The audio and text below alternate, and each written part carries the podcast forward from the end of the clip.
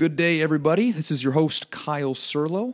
Uh, and before we begin, I just wanted to go ahead and thank all of you for taking a little time out of your day uh, to give us a listen and give the Golf Guide podcast a try. This is something we've really been wanting to do for a long time, uh, put into an audio format. Uh, just a couple of guys bullshitting about golf and helping you find great places to go and enjoy the game. And I really hope you enjoy what we do here. Uh, and without any further ado, I present to you the inaugural episode of the Golf Guide podcast.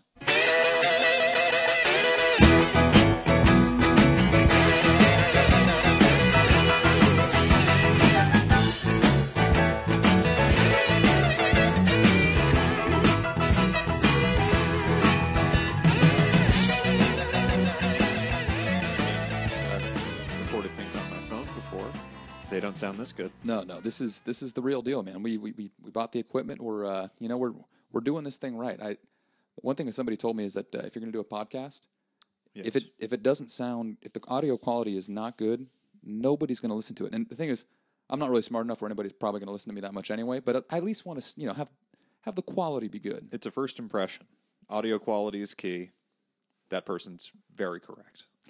Well, that person will go unnamed because I don't know who you are. But thank you. Yes. All right. Well, welcome everybody. This is the uh, first of what we hope is many Golf Guide podcasts. I'm here with my brother, you know, one of my best buddies in the whole world, Casey. How you doing, Casey? I'm doing great. How are you, Kyle? You know, I'm, I'm pretty good, man. Thank So, you for uh, having me in your studio. Yeah, this is you know, it's it's quite nice. It's a it's a little studio that we've uh, retrofitted into a little podcaster's paradise. So I, I do nothing but listen to radio, and it makes me very excited to be on whatever equivalent of radio this modern technology is. this is the uh, the 21st century version of radio. We're we're basically like uh, what's it?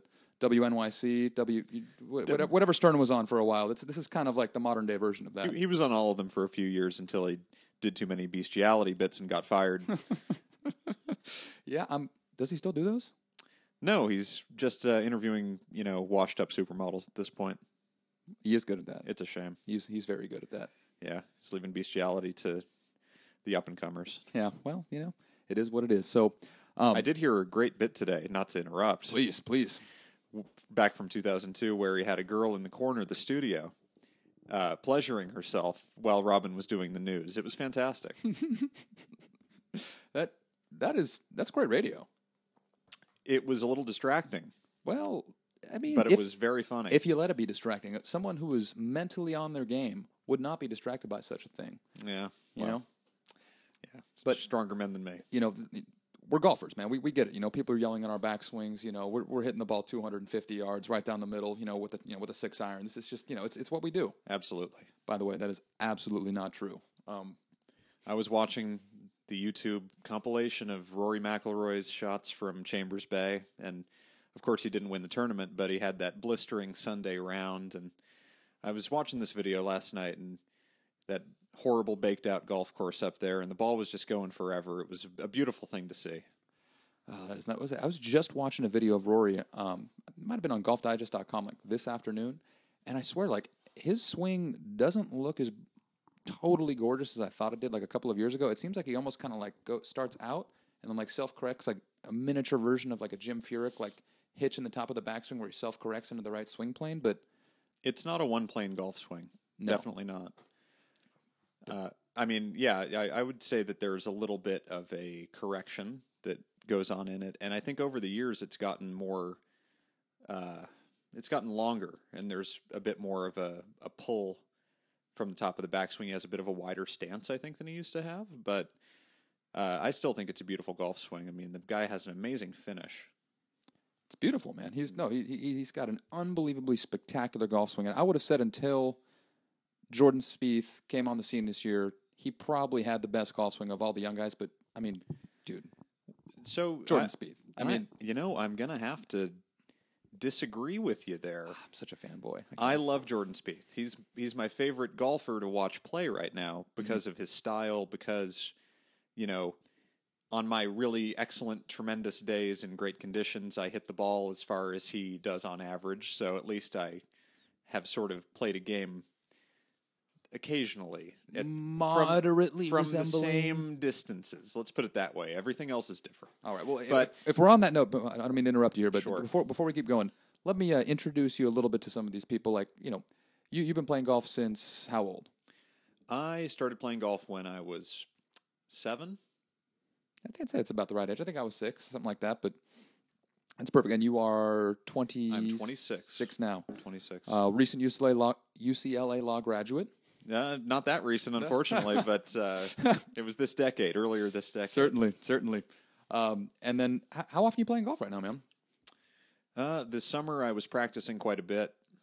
Uh, workloads picked up a little lately, so less less often. I'm probably only getting out to the golf course maybe six times a month, and not always to play. Sometimes just to hit balls. Yeah, It's I- hard. It's heartbreaking. It, it's really weird that like when we were younger, you know, if you're like playing high school golf and you're, you're out there a minimum five days a week, that you know to think of playing like going to the course six times a month now seems kind of unacceptable and just not good. But then you think about how many regular adults get a chance to go to the golf course six times a month, and all of a sudden you're like, whoa, maybe I'm actually not that bad after all. But it's still it's it's still unsatisfying because you know you should be there so much more. it gets worse and worse over time. That's Yeah. the only lesson. You know, you like you said in high school, you're out there all the time, and it's a wonderful opportunity. But you know, speaking personally, I didn't take it as seriously as I should have at the time. And then no kidding. you go to college and you have other things going on, and then you know, if you're lucky, you have a job and have relationships and obligations, and uh, it's terrible. You know, know. golf should occupy a very high place in a person's life, but I- it seems like very few people are able to pull that off. I, I could not agree more, man. And I'm, I'm hoping the majority of the people that end up listening to this, whether it's five or whether it's 500, or maybe if we're really lucky one day it's even more than that, I'm hoping the majority of the people that are listening to this are those that are either playing, you know, at the golf course six days a week or at least really want to be there at least six times a, a month. Sorry. I would have to say that most golfers that I know live in perpetual regret that they're not playing more golf. Yeah, of course. I don't know a golfer who thinks he's playing too much golf. I've never met that person. Unless you're like that really, really weird spoiled kid who just gets dragged to like the golf course like three times a week by their dad, who just has no idea how good they have it. Well, yeah, that's true. We do have a friend who That, that was me at like age seven. That's because I was too stu- you know too young and too stupid to know better.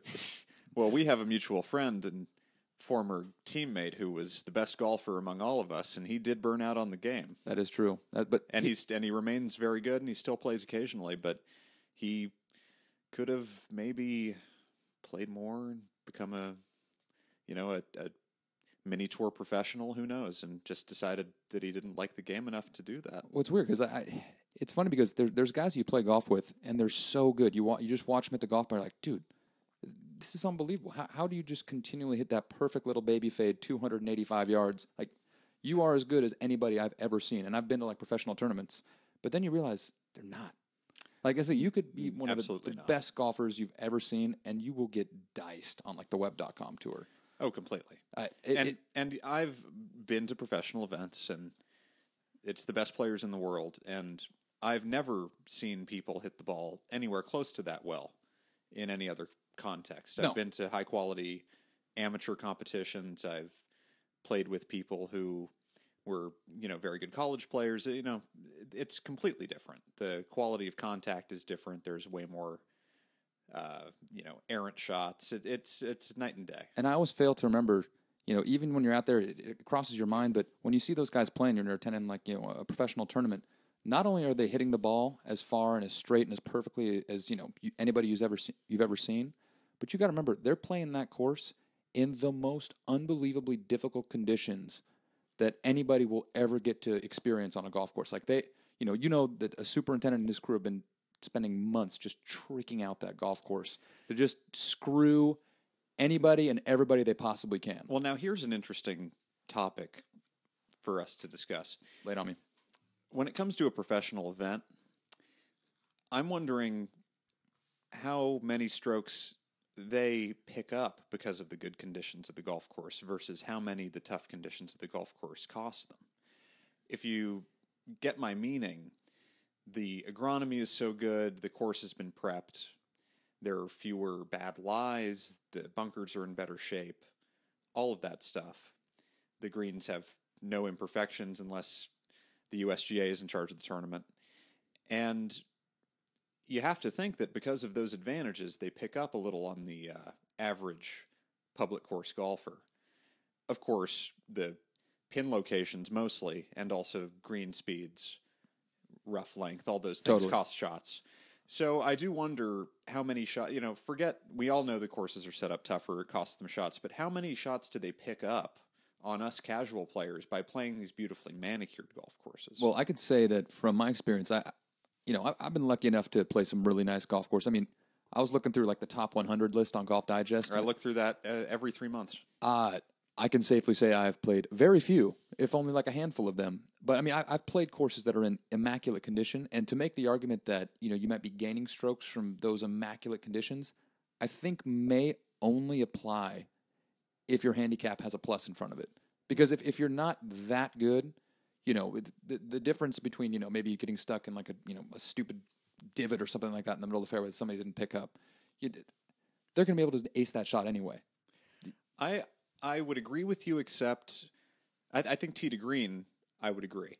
I, I do think that the greens on these golf courses, you know, of course they're faster and it's easier to three putt those kind of greens, but these perfect greens, it's impossible to argue that it isn't easier to make putts on greens that roll true that have sharp edges to the cup. I, I think uh, there's a bit of an advantage there. I'm, I, I know it's impossible to quantify, but I have always felt a little jealous of the professionals and the difficult conditions that they play under. Me too, in more ways than one. Yes. So, I, on any given golf hole, I mean, that's the thing. The superintendent. I, I've told this to people before. The superintendent is the most important person. You know, the most important employee at a golf course. I mean, it's great to have a great general manager, a good head pro. Those are all things that you know take a golf course from being completely average to being great. But the superintendent eventually is the one that dictates what is the course going to be like that you're going to go play. And if you're a superintendent, if you had to prioritize one thing on the golf course, is it the fairways? Is it the way you take care of your bunkers? Is it the would you would you say the greens? Of course, it's the greens. It has to be the greens because when people are coming out to the golf course, maybe they get out there once every few months, stuff like that.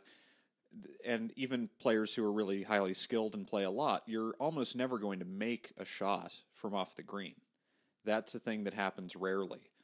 And so your good memories from a golf course holing out are going to be long putts that you make, stuff like that. If you have a ball that's bouncing around the greens, it's a miserable experience. And also, you don't get a reward for getting to four feet where you should be able to make a putt more than half of the time. Instead, you're looking at every bump that's in your way. And if you make it, it's half luck and half skill. People, you look at golf course review websites, and the number one complaint about golf courses when people are complaining is that the greens are in bad shape. Oh, totally. I, I, I, I was out a couple days ago. I was working on my short game. There's a, I don't know if you played, but there's a tiny little nine hole course, um, about ten miles south here in Cotati, the Washoe Creek, I have played there. And it, it's a great place if you want to go and you know work on your short game. It's got like it's a nine hole course. Everything's 150 yards and shorter. So I, I was getting a lot of work in with you know my pitching wedge and my nine iron and my pitching wedge. But then you would get to the greens, and it, it granted they were in the middle of a drought, and they you know this particular golf course doesn't have a huge staff and you know a huge budget to be able to keep them in really good shape. You know it's basically there for practice, and It is what it is. and, and for that purpose it, it's really really good. But exactly. you know, you get to there, and if you want to work on your putting, you walk onto the green, and it's like a it's like a dirty sponge with like clumps of peanut butter stuck in it. it you just get up there, and it's like, well, I can hit a perfect putt, and it might miss the hole by two feet. Absolutely. And you personally, I don't like to go back to courses like that. Um, it- you know, it, it's a wedge practice place. The the facility that you mentioned, it's very good for that.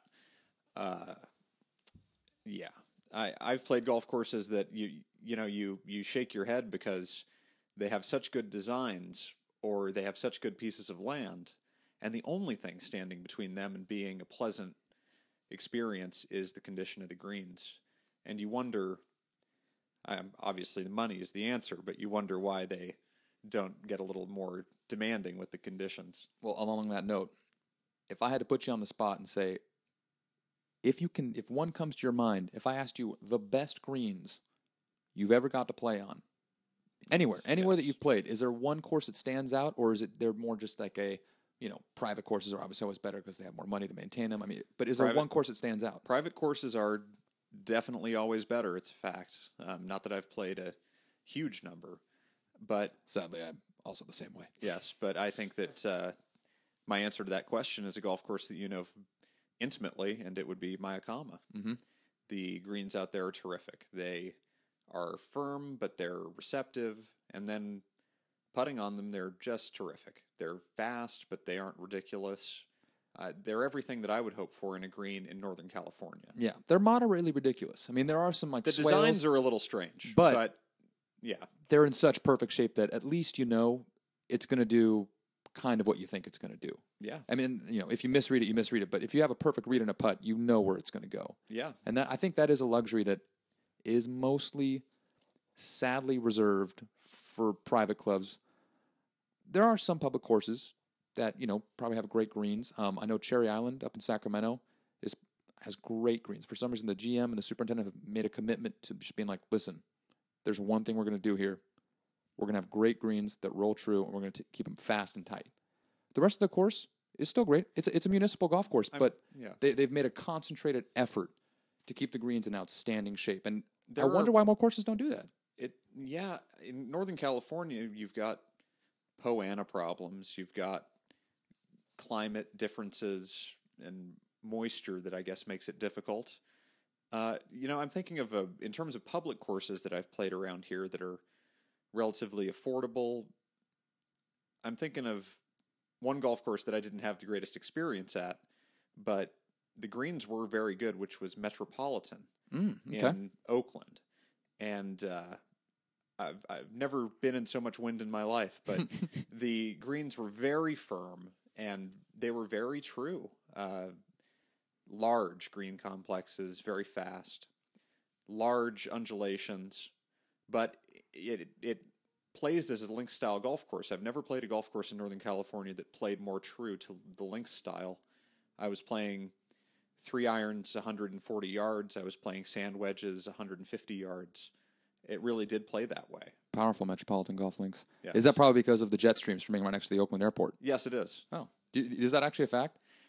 God only knows what the technical term for any of this is, but the wind was fearsome that day, my friend. Oh, yeah, that does sound. Uh, it sounds fun though. But it's creative, room for creativity. I like that. So, all right, along the same golf course design thing, I, I want to transition in here to a, uh, a an article that we recently had on GolfGuide.net that uh, our staff writer Rick Vasic wrote. Now, you went to go see this uh, this article a couple days ago, but you didn't Once recognize. I didn't see the name Kyle Serlo, I abandoned the article. That's uh, you're too kind. Uh, however, as completely slightly above average of a writer that I may be, uh, one of our staff writers, Rick Vasic, is really awesome. He was the uh, sports editor for the San Jose Mercury News for about 20 years. Well, His credentials are exceedingly better. I made a huge mistake. but uh, no, he wrote a great article on the website a couple of days ago and said five factors that make great golf holes better than others. And it got me thinking. I was like, you know, the five things that he came up with make perfect sense to me, and I I can't say I disagree with any of them. But then it kind of I got started to think, you know, along the same lines as you know, the green being the most important. What are the couple of factors for you that make a golf hole great? You know, what what makes a golf hole better than you know it, its peers? And so, what I'll do real quick is I'll just go through the five things that uh, that Rick had, his factors that make a golf hole great. And as I go through each one, we can, uh, you know, if you agree, Let's disagree, see. Let's see, if, banter. let's see if Rick knows anything. Okay, let's. All right, Rick, you're on the spot. So, what made it good? What are the key factors? So, here are Rick's five. The first one is it's got to be tough. All right, he says a great hole cannot be easy. It doesn't have to be the toughest hole on the course, but it has to have something that makes it a tough par. And you know, getting a birdie is a really great accomplishment. Okay. Should I reserve comments? No, no, go, I- go for it, man. This is this is a free flowing little conversation. You you say I- whatever whatever your heart desires. I don't agree with that statement. of all the five, they may be, that may be the one because I personally love holes that I can just make a nice easy birdie on. It, Who it- doesn't? It, really gets me going. Who doesn't love that? First of all, I, I, I think that's a big oversimplification. We, you know, everybody knows that for people who hit the ball a, a decent amount of distance, you're going to birdie the par fives a lot more than you're going to birdie anything else. And some of my favorite holes are par fives. Some of- Absolutely. I have some of my best friends are par fives. so, uh, you know, to to say that a hole has to be a tough par, I mean, I, maybe he was meaning to express it a bit of a different way than that, but Sure. I, I can't agree with it. I'm also thinking of some short par threes that are lob wedges or sand wedges That are aren't, magnificent. that aren't particularly hard, but that are incredibly good. I'm thinking of I mean, Pebble seven, Beach. seven at Pebble is what one twenty Exactly. one forty somewhere in there. and it's a little bit tricky, but it's not that hard of a hole, right, and not not that hard of a par anyway. sure. And I'm thinking of the hole that Phil Mickelson imploded on at Merion, the par three. It might be 13 on the back nine. That's mm-hmm. about 120 yards that he airmailed, and you know it's it's not the easiest hole in the world, but it was pretty straightforward. That's what made it so poetic for Mickelson to crumble on it. So, uh, and and also some of my favorite holes in golf are short par fours. Absolutely. And that I think might be my favorite genre of golf hole altogether.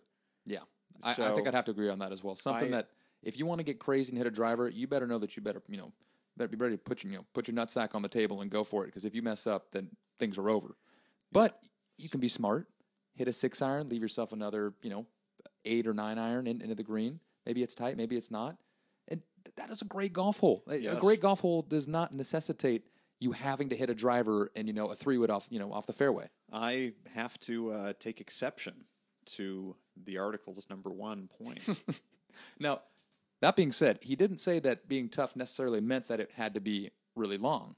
But I think for most golfers, they kind of associate a difficult hole with being a long golf hole. People, Yes. people will say, "Oh, a 330 yard golf hole is not difficult." It can be. That's absolutely true. It totally can be. Yes. I, I, I've never played Spyglass, but you know what? What is that one hole you always see the Number pictures four. of? Number four. You know, the, Yeah. you know, the green is what It- the four hole- yards wide. The green is like a cigar, and the uh, hole is about 350 yards. That's a beautiful hole. I had the fortune of caddying uh, at Spyglass for a couple of rounds, and that hole really is incredible. Yeah, yeah, it's yeah. unbelievable. Yeah. And and that's and it's again, it doesn't have to be long for it to be hard, but I don't know if I would say that in order for a golf hole to be great, that it has to be really difficult. No, it doesn't. Okay, all right. So Rick's way off. Rick, you're 0 for one here, You bud. should have spent five more years at the Merc. All right. So, number two, his number two factor for what makes a golf hole great, it requires a variety of shots. Okay, and his explanation there is you have to you have to shape your tee shot or your second shot. There has to be some sort of trouble or obstacle that makes you really play the ball. Thoughts? I'm inclined to say that I agree. Yeah, I, I think I would agree. I mean, it's a it's a little vague, Yeah, and the fact that you know, I mean, for me, a good the way that I interpret it or the way that I would write it is it forces you to think a little bit. Absolutely. I, I definitely think that that is a total prerequisite for a, an interesting golf hole. I mean, if you're thinking about it, the word interesting means that you're mentally engaged. And to be mentally engaged, it can't be something that you play on autopilot without even thinking about the shots you're playing. So I do agree with that. I'm not I'm not sure that it involves shot shaping specifically. Mm-hmm. You know, it could just be targeting or club selection Sure. and stuff like that. But but fair enough. I, I think I agree with the broad point. Yeah, no, I- I do as well. So we'll, we'll jump right into number three here. We'll, uh, you know, we, we won't ice Rick on, on number two here. So number three, he says, When we agree, it's more boring than when we disagree. sure, sure. So number three in uh, Mr. Rick's five factors would be that every shot has to be good to make par. Now, I'll, if you want, I can give you his little explanation, see if that uh, helps you agree or disagree. But he says if it's a par three, a testy shot just to get it on the green. Uh, if it's a par four, it can't just be a wedge into a green if you execute a tee shot. If it's a par five, all three, you know, tee to green shots need to have something about them that makes them a little bit of a challenge. Uh, and then no matter what the par of the hole is, the green has something about it that's interesting. It's fast, or it has a no-go zone, or it offers a variety of interesting pin placements. Okay, so essentially every shot has to be good. I mean, I don't know if I agree with that because I am one of those golfers that I, I think it was that great. Uh, it was not a great movie, The Legend of Bagger Vance, but it did have a good line in it. It said, you know, Walter Hagen, you know, he was the master of hitting th- three totally mediocre or bad shots and one brilliant shot, and that's how he made par all the time. Does that just mean he was playing bad golf holes all the time? I don't think so. No. no. And for me, I, I you've seen me play golf. There's without question always going to be a handful of shots in there that I'm just are just going to be awful. Nobody can explain where they go, but a lot of those times, I'll had a great recovery shot. I'll get up and down and I'll make par. So obviously, I'm taking it ultra liter, you know, literally. Yes. But Well, I, taking it literally again, I do believe that is biased against par fives. The the anti par five bias in this article is strong. it, on most par fives, Rick may not be very long off the tee. uh, well, there it is. On most of the uh, great par fives, you can afford a, to miss the fairway off the tee. Sure. And if you hit an, an even mediocre recovery shot, you can have a chance at birdie. I'm thinking about 13 at Augusta. Mm-hmm. You can put it into the grove of trees on the right. You don't need to be like Phil and hit the green from there. You can punch down to Freaking the savage. to the flat, and he didn't make the eagle putt, but you can punch down to the flat and hit a nice wedge in there and make your birdie putt. And I think most par fives offer that kind of recovery. But to a point, I do have to agree. I think I'm 50 50 on this point because I don't know a good par four that has a boring tee shot. Mm-hmm. May, maybe there are some, but most of them, even the ones that have big fairways, there's a right place to play it in the fairway. And another, you know, a perfect example of that, going back to it, is number four at Spyglass. It's got danger off the tee, but it's also got a wide fairway, and you're supposed to be hitting a hybrid or a three wood off the tee. There's nothing much to it, but if you want to have any hope at a birdie, and if you want your best shot at not bogeying, you need to put it at a very specific area Totally. of the fairway. And that's one of the reasons the hole is so interesting. So, uh, yeah, I I half agree. Half agree. Yeah, All right, well, you know, we'll agree to kind of sort I- of agree. I agree. Okay, okay, fair enough. This one, the title is pretty obvious, and I think it you know goes without saying that almost every golfer that you know fancies himself a good time and he actually likes thought provoking golf would agree with this one. Risk reward. That's hundred percent true. Yeah. So to his explanation is this is the biggest one of all. There you go. The holes I like best require that you take a chance on one shot. You know, obviously maybe there's more, but for him, it's there's one shot where you got to really weigh a risk reward. Uh, it doesn't have to be more than that. You know, one is enough, uh, but it should give you the opportunity to make that decision.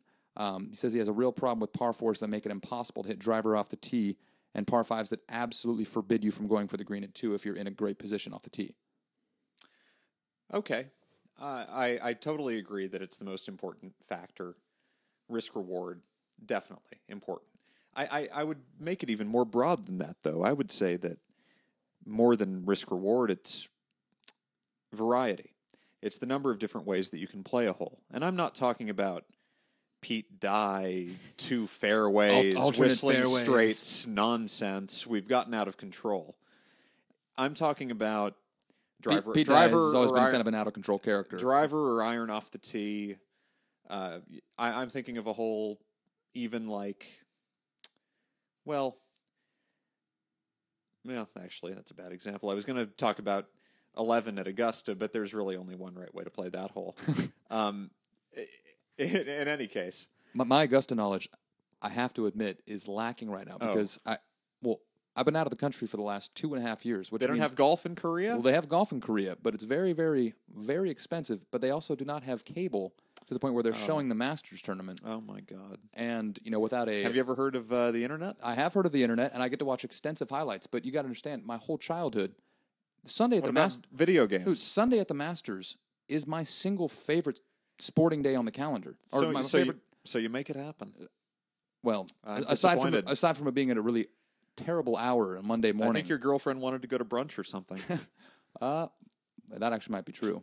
Although, let's be real, brunch is not a real word. It's it, you're eating breakfast late. it's become a word. It's, it's, It's a word for your girlfriend You're eating breakfast. Master Sunday. You're, eating brec- You're eating breakfast at a you know more late hour than normal. I, I don't understand why that requires a whole new word. breakfast with alcohol.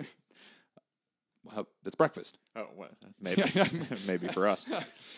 No, but uh, my anyway, Sunday at Master Sunday is my favorite day of the year in terms of just watching sports on TV. And the last couple years, I haven't been doing it. I don't really play video games anymore, unfortunately. And so it is crazy that because I haven't been able to watch it on TV, my you know obviously there are you know there's certain holes. There's Amen's corner, everything that's is never going to go away. But I feel like at one point in my life, you know, like you still are right now, I can in my head see every single golf shot on the back nine at Augusta. Yes. And I think anybody that, you know, really loves golf and loves watching pro golf can do the same thing as well. And I'm terrified and also very ashamed to admit that I my knowledge is lacking. I might have I might have to go back and watch some reruns. That's awful. It- it- It's kind You might know more than you give yourself credit for. Uh, I probably. I mean, that's the thing is, like, I think I probably smoked entirely too much reefer in college, and so I, I, I blame my memory you know, or lack thereof. Right. on- You don't do that anymore. Def- definitely not. Definitely not. We're a responsible company here at Golf Guide. Okay. That being said, I don't remember all all the holes in the back nine that I need to. However, I do know the one thing that Augusta has in the back nine. There is a risk reward play on every single hole on that back nine. Maybe you could make an argument that the par three right after is it 14? 14 or 15? The, the par three over the Over the lake? Yeah. That would be 16, yeah. 16? Risk Well, reward 12 there? Mm-hmm. is over the creek and 16's over the lake. 16 has. right, I, I'm thinking of 12. yeah. I'm thinking of 12. I mean, is that a risk reward hole? Uh, it is a little bit Hmm. because there are safe places to play in terms of where you go on the green. It definitely is a risk reward hole. That's one of the best holes in golf Totally. because if the hole is cut on either of the sides, the left or the right, if you go for it, you have a really strong chance of going in the creek if you have too much spin or if you just don't hit the shot properly. But if you go for the middle of the green, the worst thing that's really going to happen to you, unless you go long like an idiot, is you're going to uh, go in the bunker, which is not such a bad place. So, There are far worse places. so strangely enough, the narrowest, you know, the the least depth part of the green is the sta- the safe and smart play for almost every hole location on that hole at Augusta. Mm-hmm. That is a, a completely brilliant hole. It's been copied to death. I think Jack Nicklaus copied it from Muirfield. Isn't And- golf arch- architecture kind of like that though? That you It's know, fine. you know, Fair enough. There's no such thing as originality in the world anyway. No, that's that's a good point. Yeah. Which this is just getting me really excited for April when we just get to just really nerd out on Sunday and just sit there and just drink Sierra Nevada Pale Ale and just watch watch Masters. you know, It- it- the- it- the- it's the greatest day of the year. my favorite sports part of the year is early April, late March. We've got the tournament, the NCAA tournament, the Masters, and the start of baseball season. That is that is very true. Not to mention, I did, and this is totally not golf related, but I have to bring it up here right now. Did you watch that Warriors Clippers game last night? Uh, I tuned in when the Warriors were down by like four because I knew they were going to win. uh, it was very enjoyable. Last night the Warriors came from a 23 point deficit to come back the- and beat the Clippers in their own house and it was Has- just just so beautiful. Can we think of a franchise in sports that's gone from zeros like- to heroes? N- no, no, that's gone from likable to hateable so quickly as the Clippers? No. Because for No, a while there, have- everybody kind of liked them. They were sympathetic. They were the the stupid Clippers. They sucked. They sucked. Nobody disliked Very them. unintimidating.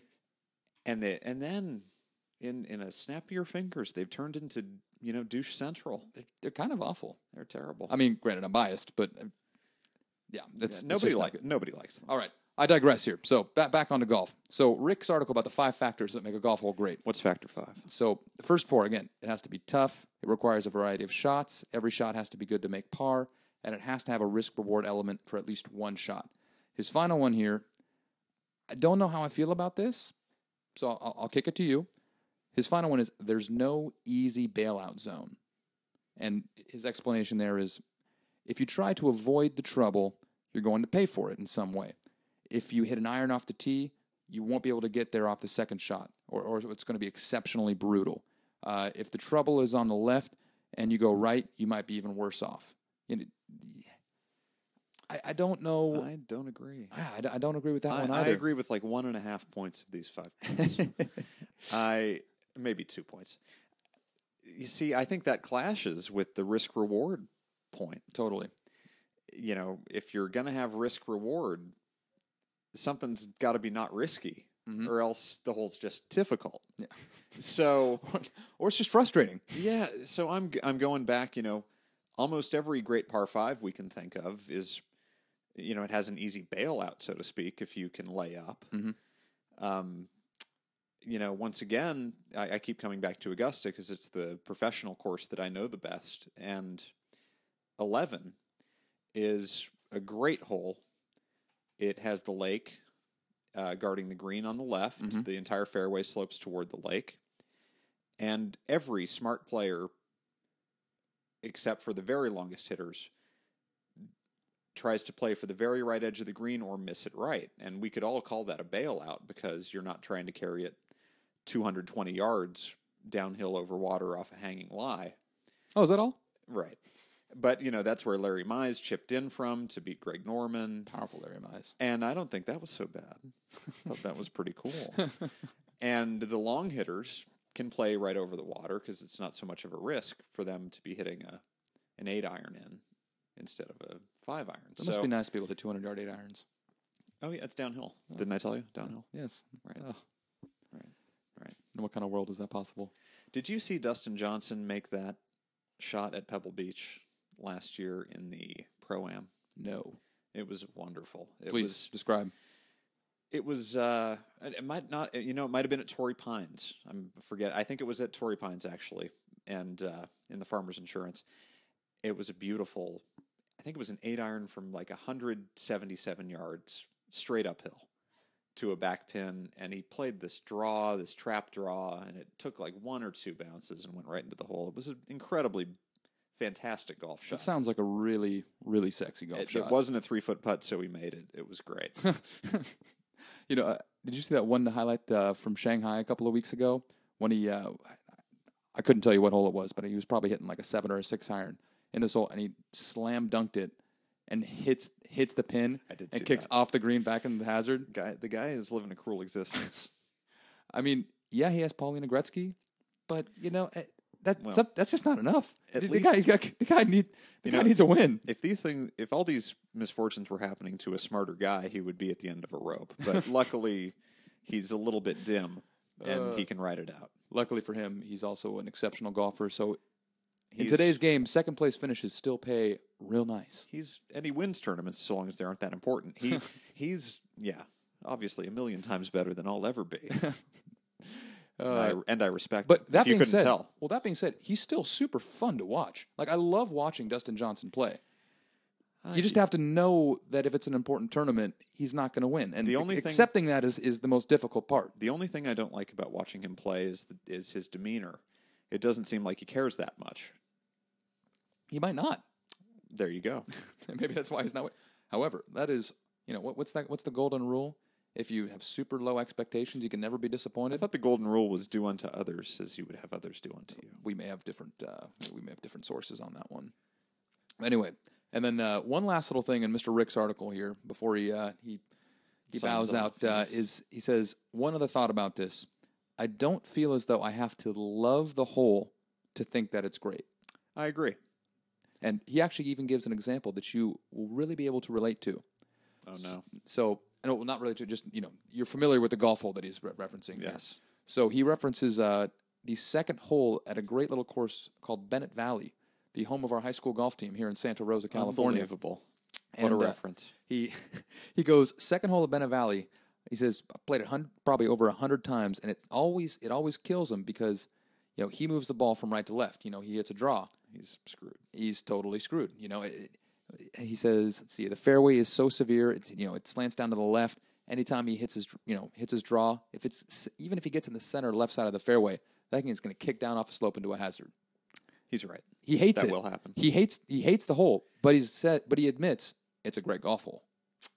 I I honestly think that that problem with number two is a bit fundamental. it, it may actually very well disqualify it from being a genuinely great golf hole. I agree. I, I mean, it is so easy to go into that creek, Uh, and it, the, the the problem with it, the reason I might think it's a little unfair, is that there's no there's no real option other than to risk landing on the downslope, and then once that happens, it's all up to the gods. Uh, it all kicks down to the left. So you could say, oh, if you have a draw, maybe you should take a, an iron and play it short of the hill.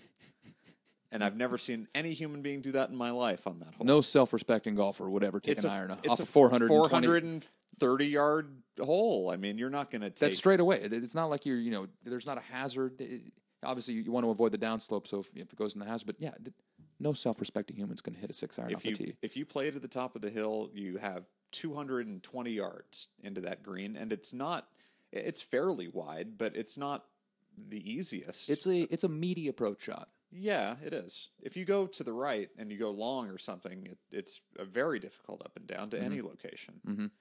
Um, It's a tough one. Now, I will I will throw one out there as well. Like for what makes a golf hole really great, and this is kind of something I think about I was going courses. To, I was going to ask what your factors would be. Well, this is this is one for me that I always think about in terms of like a golf course as a whole, but I think it's still totally applicable to like an individual hole on a golf course. In that, a really great golf hole challenges the best players. It, it it's a challenging par for a scratch player, but also is set up to where a mid to high handicapper like myself, even though I'm probably on the you know the better end of a mid handicapper, it's still enjoyable and not unfair. So challenging for the best players, but fair to someone who's playing it from an appropriate tee. It's tough. It's really, really tough to do because it seems like a lot of golf courses, especially you know when you look at that top 100 list on Golf Digest, you know all the top courses are all you know in in the rotation for you know majors and stuff like that. I cannot, I can't imagine a 20 handicapper going out there and playing and being like, you know, obviously being there is going to be great, but you know, somebody's like, wow, this is a great golf, you know, go- it's, you know, it was fair to me out there today. You know, I, I hit a couple of bad shots, but I was able to, rec- that just doesn't happen. And if you can find a way to do both, that is what makes a really great golf hole. And that gets back to your argument about a short par four. The short par four is really, that's what that is. the short par four is the best kind of hole in golf. Totally. Yeah, I I sort of agree with you. I I think that holes that are unbirdieable for a mid handicapper are a little bit uh, tedious to play. Mm-hmm. I, I agree with that. Yeah. and I think holes that are risk reward for the better players are more fun to play for them too. So I I think the best holes offer a variety of results Sure. that you can get. I think you should be able to birdie every hole that you play. I, I think that you should be able to bogey every hole that you play. Mm-hmm. That's what makes a round of golf interesting. If a hole dictates the way to play it, if a hole funnels you toward a score unless you epically screw up or you get lucky, then there's l- less satisfaction in playing it. I, I really like that one that says at least one shot on on any given hole. Though ha, you has you have to really weigh your options. And Not necessarily risk reward, but it takes a lot of calculating. Any shot that really makes you think, you know, all right, if I do this, I do this. If I hit it there, this is what's going to happen. Any shot that requires you to weigh all the variable outcomes that could result from even going a little bit offline, I love that. I love that too. And, you know, to throw out a couple of factors that I would have included in Please. my list, a hole that seems different every time you play it. That is the hallmark of a great hole to me in, in one way. Mm-hmm. We all have our favorite holes at our home courses. You play it a million times, and it seems like you never quite play it exactly the same way twice. Totally. And that is a, a hallmark of a terrific golf hole constant stimulation, variability. And then another one that is a little bit non golf, but we all but we all think it Please. is aesthetics. Oh, A hole that is beautiful is a great golf hole, hopefully. Mm-hmm. Of course, there are a lot of beautiful, you know, you see all these horrendous resort courses in Mexico that are just awful. And they're beautiful, as beautiful as can be, and golf wise, it Completely couldn't be stunning. more boring. Yeah. Nevertheless, some of the greatest golf holes in the world are the ones that are the most beautiful. You think about Bandon, you Mm-hmm. think about Monterey, and the list goes on. the list goes on and on and on. Yeah, I mean, I, I I couldn't agree more.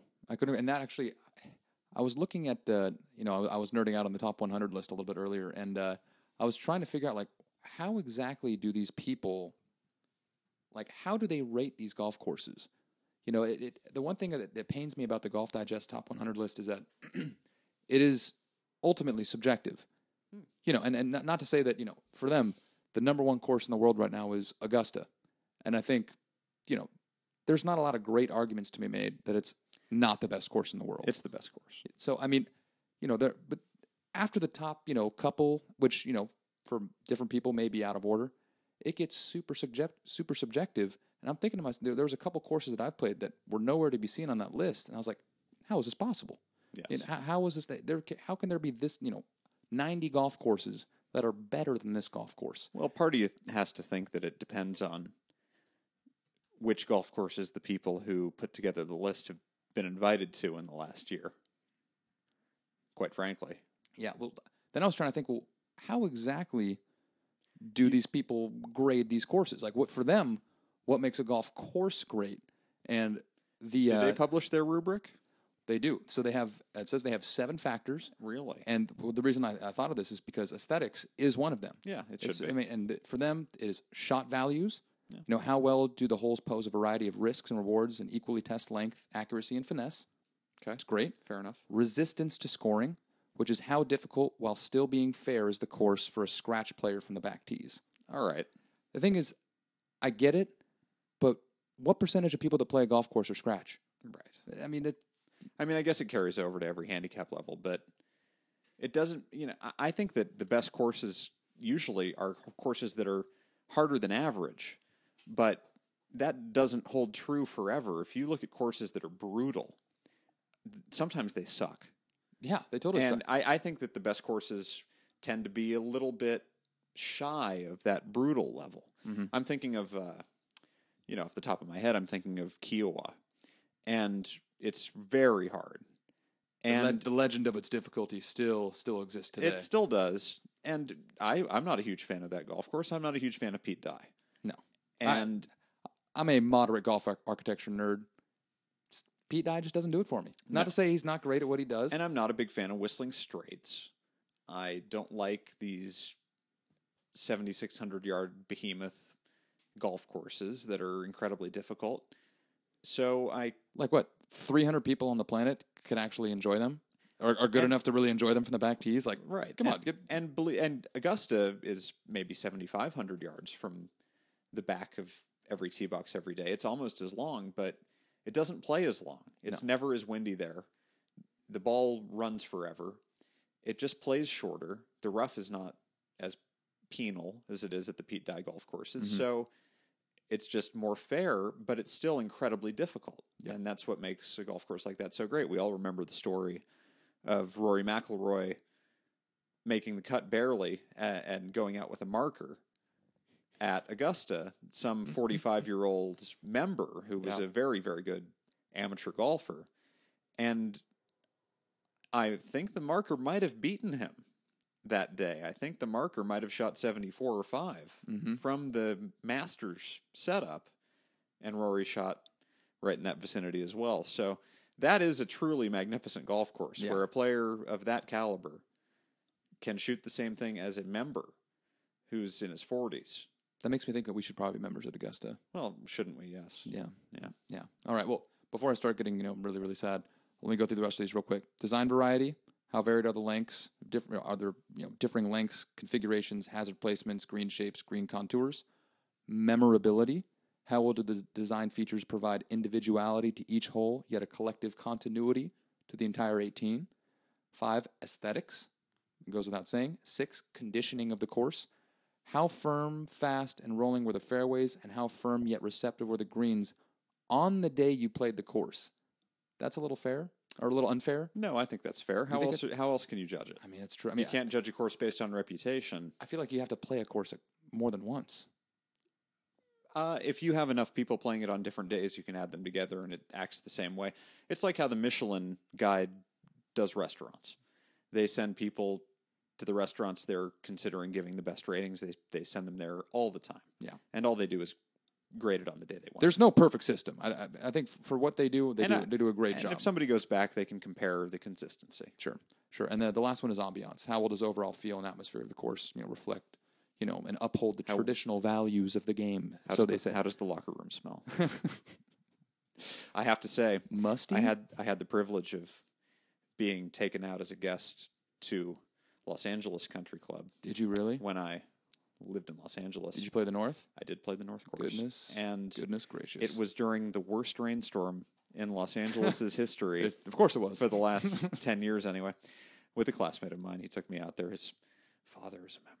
Wow. And, uh, what a what a convenient father to have. That's right. And uh, it's a very wonderful experience. But because it was so rainy, there was not a soul on the golf course other than the two of us that day. Although the rain was so bad it filled the holes and it became unplayable. But Well, that- that- neverthe- nevertheless, getting to my point, I show up at the golf course. It's off Wilshire Boulevard in Los Angeles on the Mm-hmm. west side of town. And it's a terrific golf course. I, I sliced a ball out of bounds into Lionel Richie's house, and that's always satisfying. I didn't hit I didn't hit Nicole, or it would have been a better day. Yeah, certainly. But before the round, I'm getting ready. I'm putting my golf shoes on. There's a a locker room that I'm ushered into, and it's Not, not, pointed to, l- no, ushered. well, ushered by my companion. Okay. But there were staff members there that day, and I get in there, and it's not anything particularly decadent. It's it's a regular locker room. The mm-hmm. carpets are older and a little bit weather beaten, and the the lockers themselves are not especially luxurious. It's nothing like the Augusta locker rooms that you would see, or, Sure. or ev- at a golf course country club of that magnitude. It was kind of Spartan, to tell you the truth. Sure. But I That might be what they're going for, though. it might have been, and I it was very large, and so I get taken over to a dressing area, and I sit on a bench, and it's a little horseshoe shaped area. I can edit any of this out that you need to, by the way. no, no, this is fine. Oh, this is a clean family story. It is a clean okay, family this story. is going in a totally different direction than I thought. no, no, no. Okay, continue. I wish it had gone that other way. I should I should show you the person I was with, but so I'm sitting there, and his father's we're next to his father's locker. He's we're gonna he's gonna put his stuff in there, what et cetera, et cetera. And he taps me on the shoulder and he sticks his thumb out and points behind us, and I turn, and on one of these relatively grody wooden lockers, I, I turn around. There's a gigantic seal of the President of the United States. It was Ronald Reagan's locker. Unbelievable. Ronnie. Ronnie. Ronnie. Yes. Wow.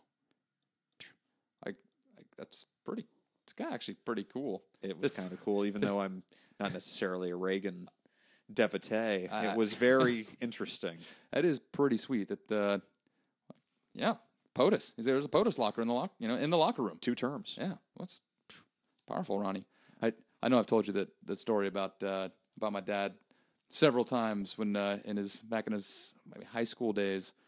Oh, yes. Yes, where he uh, he, you know, anything you may think about my father now is he was a completely different person back then. But there was a time in my dad's life where, you know, he was. What at, are we uh, talking about editing well, things out? Well, Ronald Reagan at the time was a governor of California, and he, you know, went to go see him speak. And afterwards, he wanted to get his autograph while Ronald was walking out of the place, and he just held out a piece of paper for Ronald to sign, and he signed it.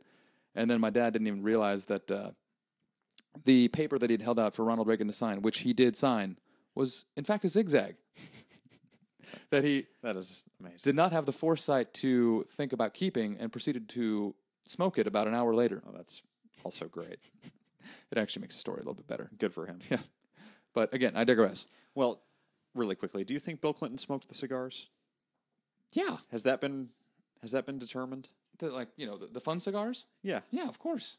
Do we know that to be true? No, we don't know that to be true, but you can't you can't take a look at that, you know, saxophone playing fool and not think that he hasn't I guess it would have been a waste to throw it in the garbage. Yeah. It's a cigar. It Anyway. and so non POTUS talk. Yes. I think they're eh, they're kind of the same. You know, Golf Digest the ways that they you know grade golf courses versus the way that you know Rick defines like a good golf hole. But I think if you and I were to come up with our own list, I don't know how many it would be, but we know that one there has to be at least one shot where there's a great risk reward play. It has to be beautiful, and what else? Yeah. So again, he's got it's got to be tough. I don't think so. Requires a variety of shots. I would I would agree with that. You probably you shouldn't if it's not a par three.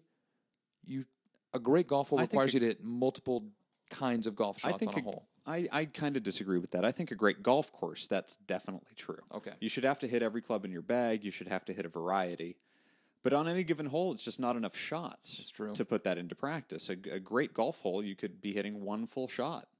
Maybe on what the we're hole. learning about this list is that it's just the idea is Here's maybe the it's just not stellar. here's the thing holes of different lengths in golf are very different the the way in which you play them the number of shots you take on them makes the holes you know, have different characteristics and trying to assign the same kinds of, you know, playing variables to all of them is difficult.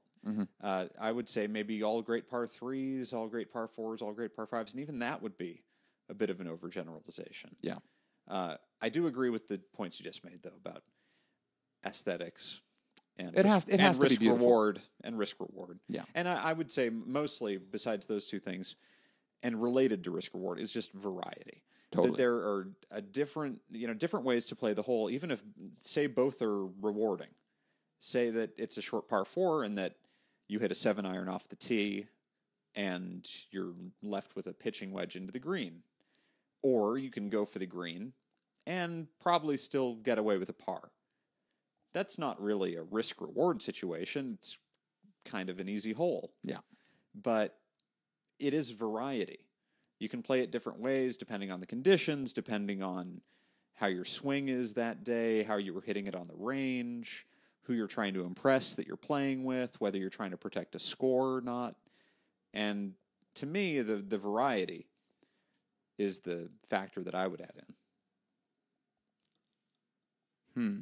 Interesting. Sorry, little computer malfunction right there.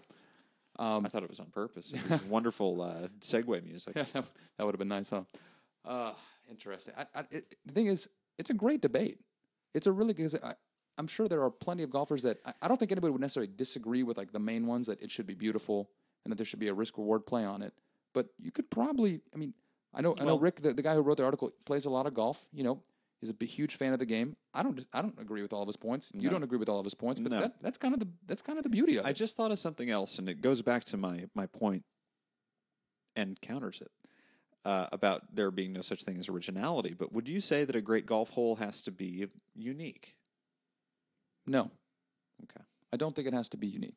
No, because I mean, getting back, to, there's only so many things. You, I mean, But we've all played those holes that are the same as the holes at the other golf courses. Mm-hmm.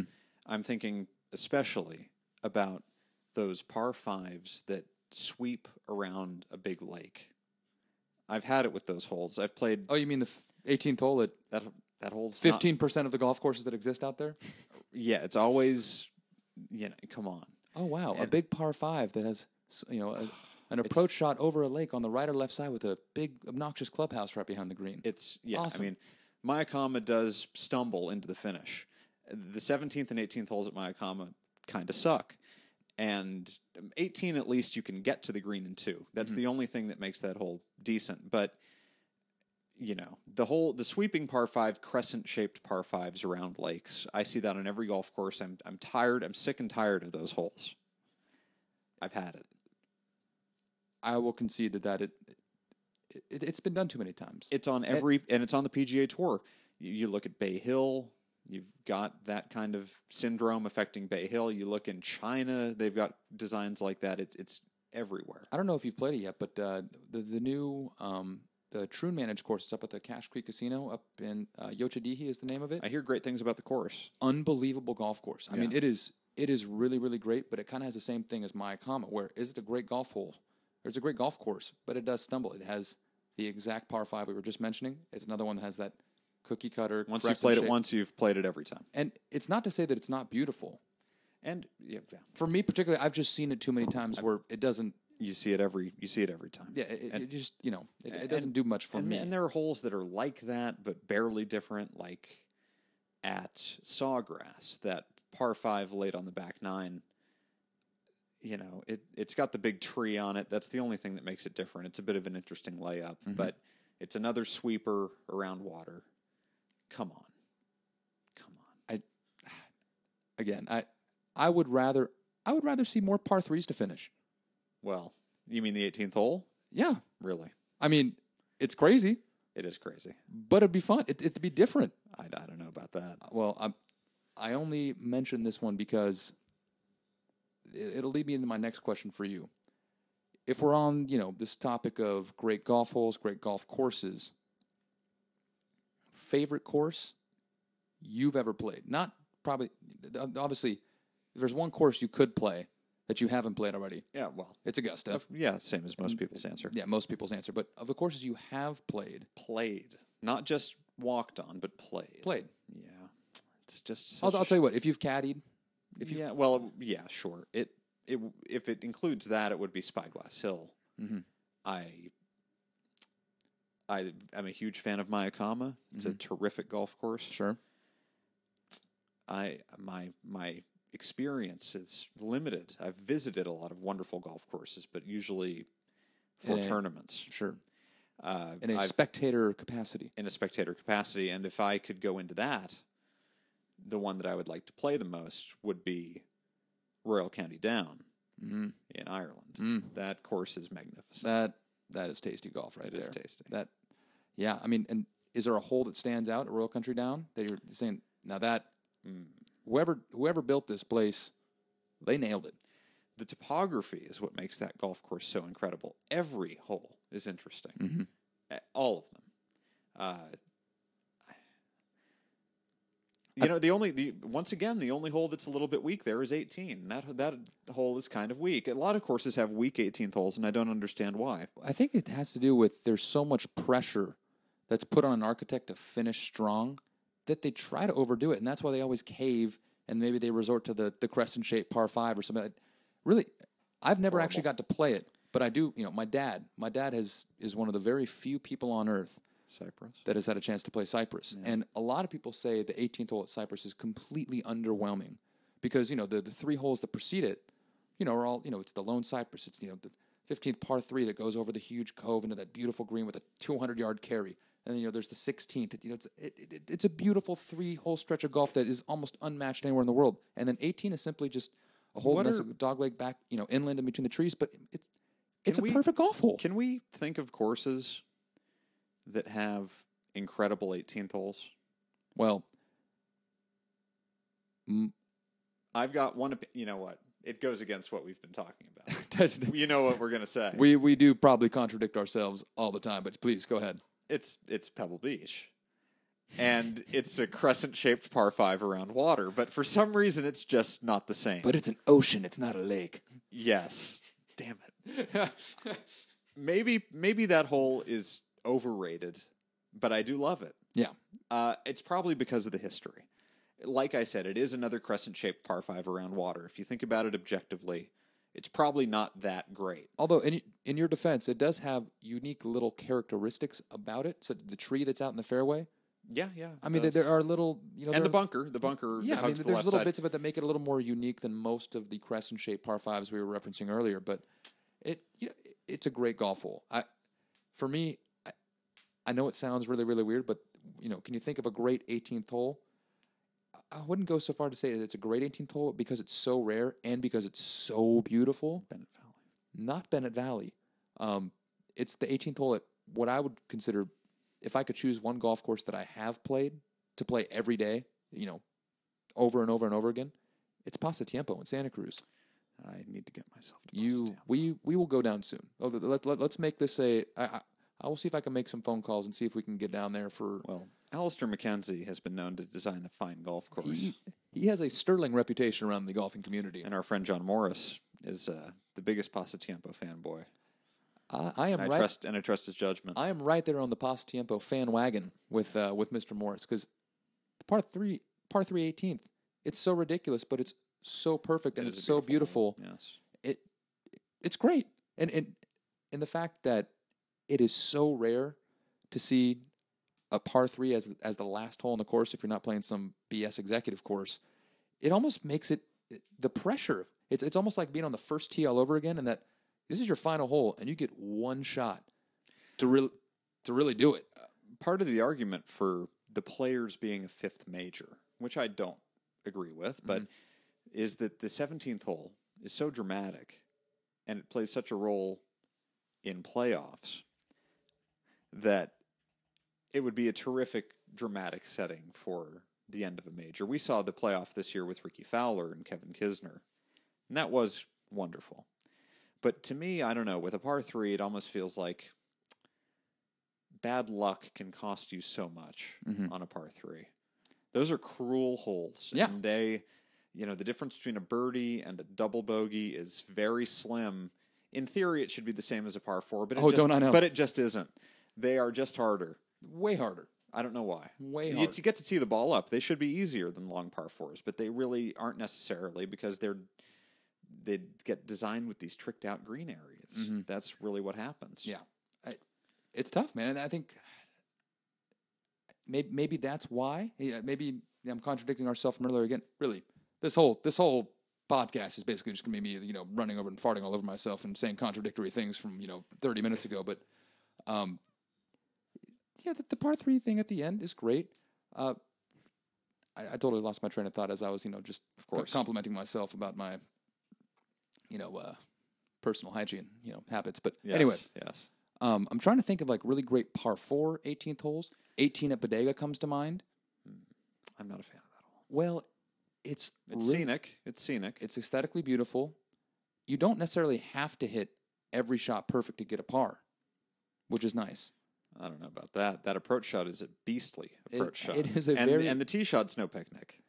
It's a tough golf hole. It is. I think it's the hardest hole at that golf course, except for maybe 4 Mhm.